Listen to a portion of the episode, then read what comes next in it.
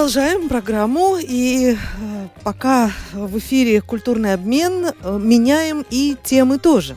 От кино к изобразительному искусству, к одной важной выставке, которая даже, я бы сказала, в двойном размере. О двух выставках, о двух которые выставках. открылись в Риге. Да, действительно, в Риге э, открылись сразу две выставки, посвященные э, очень известной и в то же время неизвестной современной художнице Берути Делле. 17 января ей исполнилось 80 лет, и в честь юбилея у нее открылась выставка в галерее Даугова, где представлены ее ну, свежие работы, и в Национальном художественном музее, где у нее открылась большая ретроспектива. Почему я сказала, что Бирута Делла и известная, и в то же время неизвестная художница? Ну, известна она своими работами – поскольку ее жизненный принцип – это а, каждый день вставать к, мольберту. Что бы ни случилось, в каком бы состоянии ты ни была, э, что бы с тобой ни происходило. И, кстати, выставка в художественном музее именно так и называется – «Рисовать каждый день». Это ее жизненный принцип.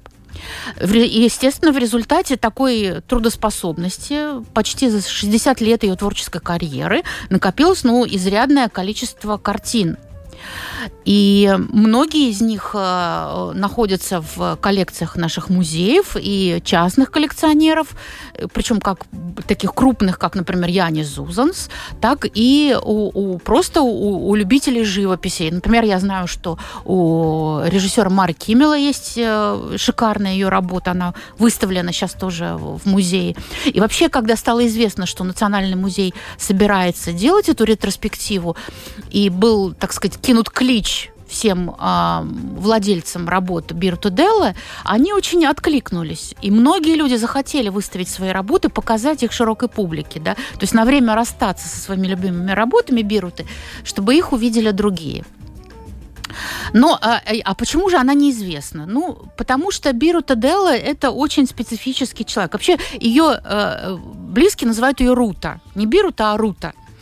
Эм, она закрытый человек, она живет практически затворницей, она редко выходит из дома. И тем более редко дает интервью. Э, э, интервью Почти практически никогда, практически никогда так. не дает, да. И вообще, эм, ну, надо заметить, что э, у нее была достаточно драматичная, можно даже сказать, трагическая судьба. Она похоронила двух мужей, она борется с психическим заболеванием своего сына, у нее было, у самой было тяжелое заболевание. И, в общем, как бы, ну, это действительно просто, ну, ну очень-очень тяжелая судьба. И, видимо, наверное, это тоже каким-то образом сказалось на ее мизантропии, да.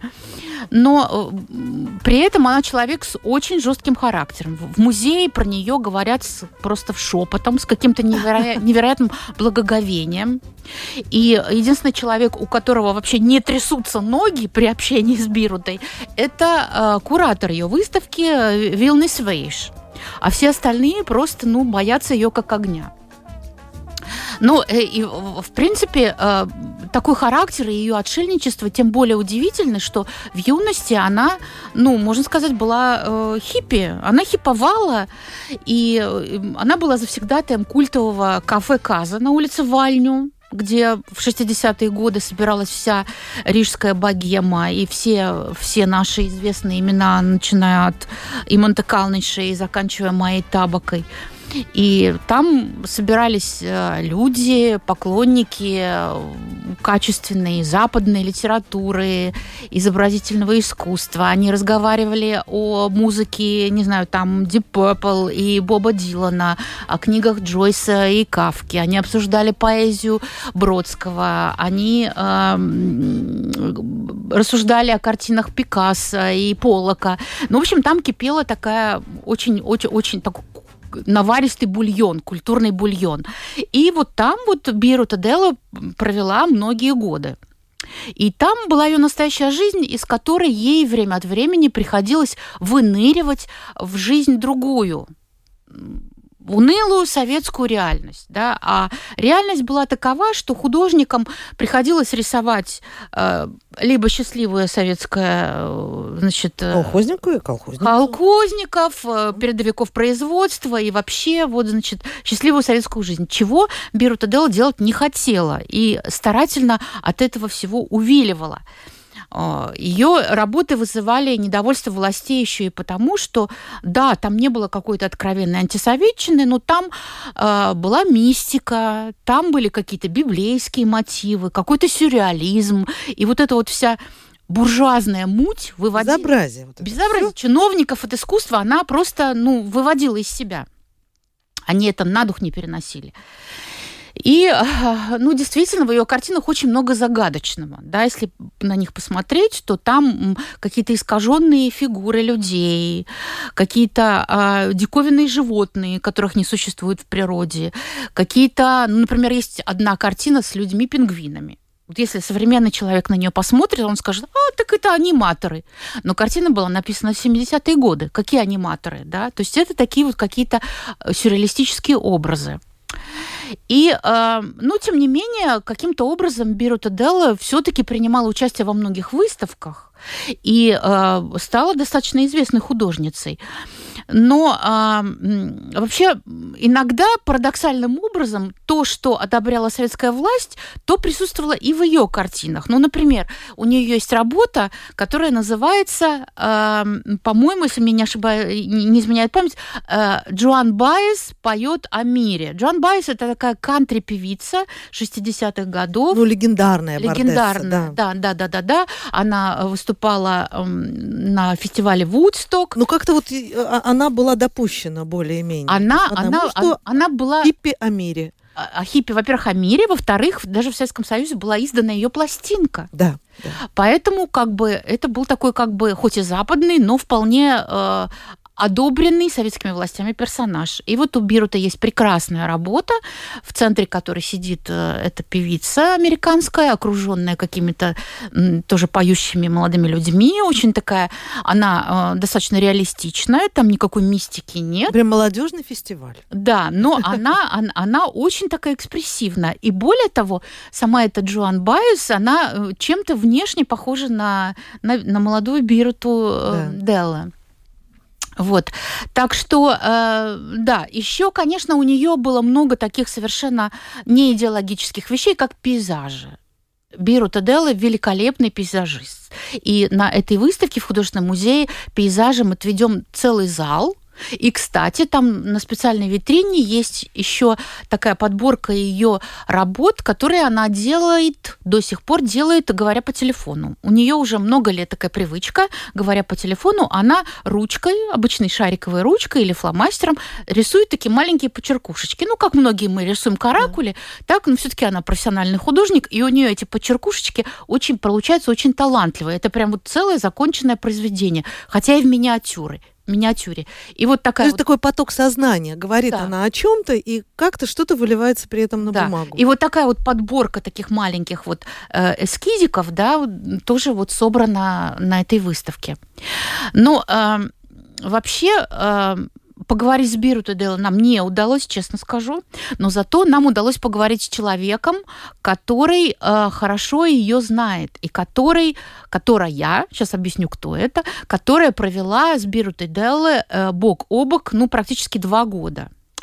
Это известная журналистка и сценаристка Хенриетта Верхоустинская, которая вместе со своим мужем и соавтором, режиссером и оператором Андреем Верхоустинским в течение двух лет снимала о Бируте фильм, документальный фильм, который в 2022 э, году получил Большой Кристоп, приз Большой Кристоп как лучшая документальная лента Латвии. Но самой героине этого фильма он не понравился. Ну, не скажем, что не понравился. Она просто не разрешила, не захотела, чтобы другие его смотрели. Да. Вот так. Да, это да, такой это, тонкий момент. Тонкий момент. Но э, какова будет судьба этого фильма в дальнейшем, пока неизвестно. Но э, мне было интересно поговорить с ее э, с автором, с Генретой о том, вообще, почему они решили э, снимать фильм именно о Бируте? Потому что, в принципе, э, это же человек, который славится своим неуживчивым характером. Почему они решили рискну рискнуть и отправиться в это плавание? Да, с чего все началось? Ну, во-первых, мы купили ее картину. Мы иногда покупаем произведения искусства с мужем, и мы купили картину Деллы, и она нас очень заворожила. И мы хотели узнать об этой художнице больше, поскольку мы не искусствоведы. Мы знали, конечно, что есть такая художница, но ничего они не знали подробнее. И просто прогуглив, открылось интервью Яниса Жилда, культурного редактора ТВНета, с ней. И там она ему уже рассказала всю эту свою потрясающую жизнь. Про то, что первый муж у нее был шизофреник, второй оказался чекистом, который на нее стучал, и что ее сын, э, с которым она и по сей день живет, э, к сожалению, от своего отца, от ее первого мужа наследовал эту болезнь. И в один прекрасный день он э, убил этого второго мужа. И тот первый муж, с которым она поддерживал отношения все это время, который был для нее одним из самых близких людей. После всей этой истории, после того, что совершил его сын, он повесился. В общем, какой-то Шекспир. Абсолютно, абсолютно. И мы прочли это ее интервью, и что нас поразило, так это то, что она не отрицала, что она заболела депрессией. Спас ее священник Юрис Рубанис, который с ней проводил беседы. И э, то, что ее держит э, в тонусе, и при всей депрессивности, которая присутствует в ее жизни, она довольно такой замкнутый и, и грустный человек по натуре. Так это то, что она каждый день встает и садится у Мольберта. Каждый день. Вот сейчас она, она сломала плечо, Сейчас она не может, и поэтому у нее она говорит, что она не пойдет на открытие и вообще не хочет никакого публичного фурора, ничего такого. Хотя у нее и юбилей, и две выставки, одна в Национальном музее, вторая в галерее Даугава. Но она обычно придерживается принципа, что она каждый день она пользуется латышским словом «малает». Угу. Это такое жаргонное слово. Угу. Малевать можно да. перевести угу. Она говорит не, не писать, не рисовать, а малое. Меня знаешь, что поразило? Что она вот в своих интервью, она говорит, что художник, ну а что, художник, ну такая профессия, работа как работа. То есть она совершенно не считает, что это какая-то, какой-то вид деятельности для каких-то небожителей. Что это обычная нет, работа. Нет, конечно, нет.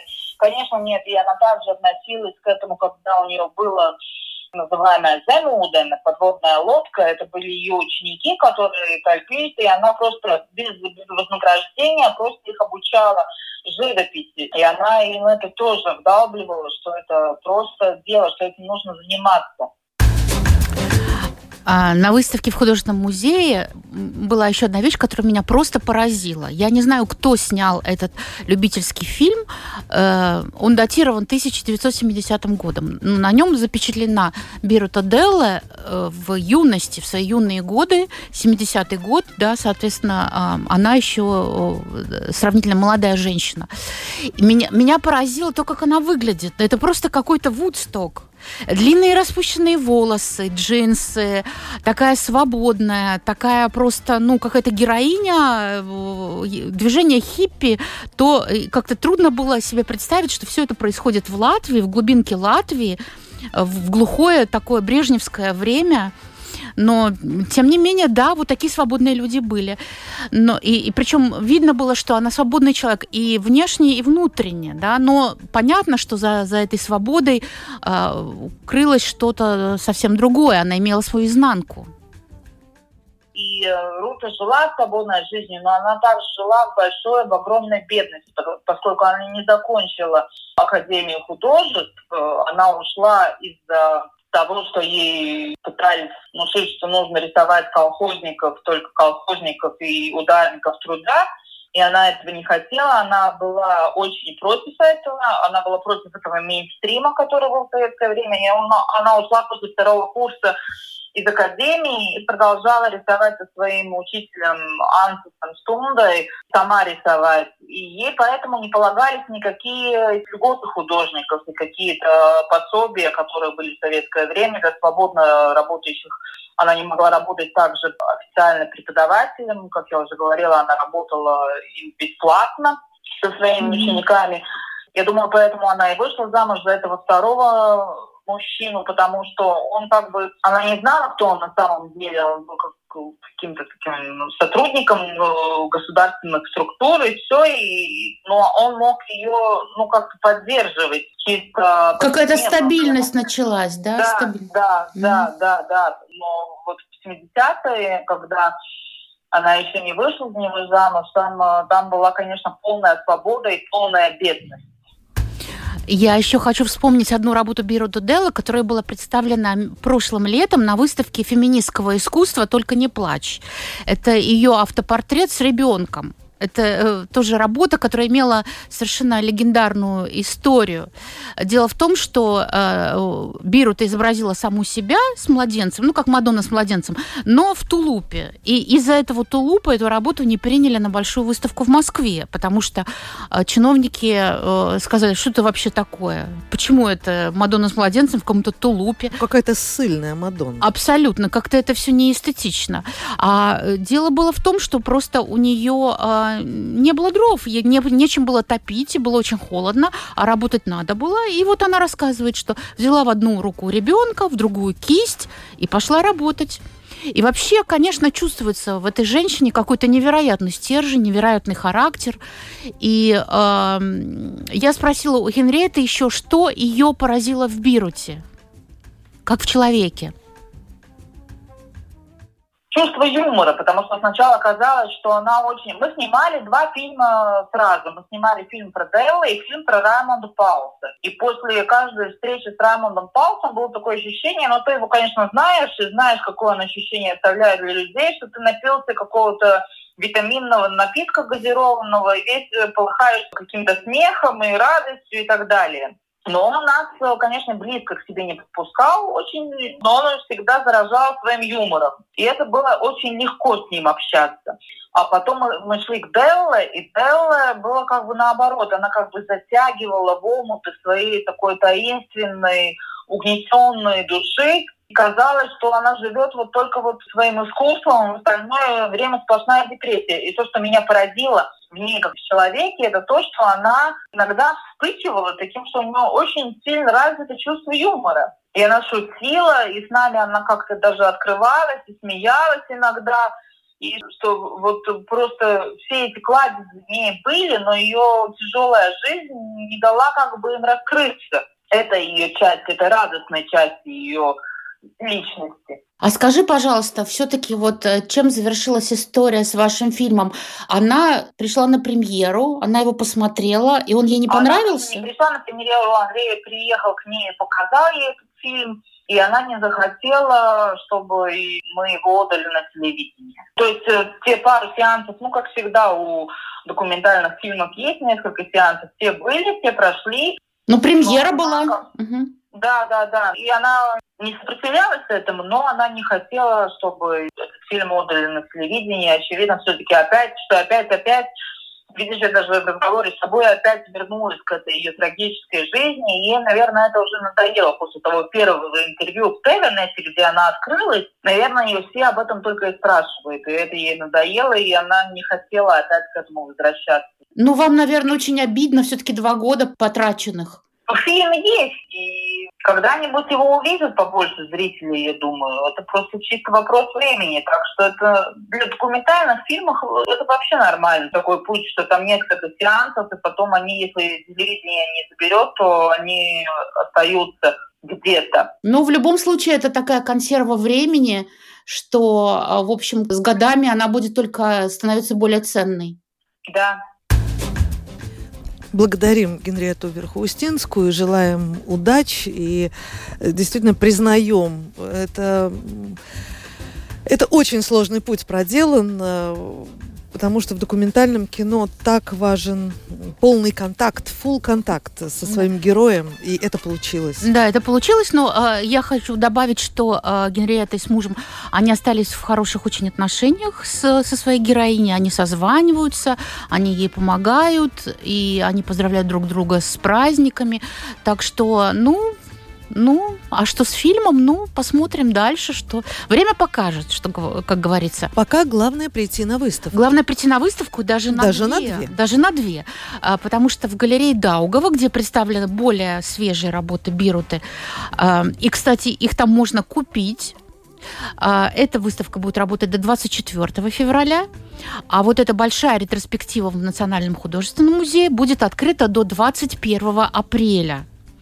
Эта выставка занимает все правое крыло на первом этаже музея, так что это действительно большая, обширная, очень интересная выставка, где представлены ее работы, начиная с 60-х годов. Там, кстати, в одном зальчике есть очень необычная такая подача ее двух работ. Куратор этой выставки решил их совместить с современной а, рок-музыкой. Он договорился с какой-то одной, я забыла, с какой молодой группой, чтобы они написали специальный какой-то саундтрек, который, на который их вдохновили картины Бируты э, Деллы. Я думаю, что эту историю я еще расскажу дополнительно и встречусь с ребятами. Вот да, что. да, это очень интересно. Это ну, потому что на, на самом деле э, Бирута сама э, большой меломан, и ее первый муж был большим меломаном. Как я уже говорила, они слушали Led Zeppelin, и Deep Purple, Конечно, и Beatles, и все что угодно, да. То есть музыку она любит, и в душе она, в общем-то, рокер. Так что я думаю, она этот ход она бы оценила. Да, я э, думаю, если уж ты заговорила о музыке, то музыкой мы и завершим. Тем более, что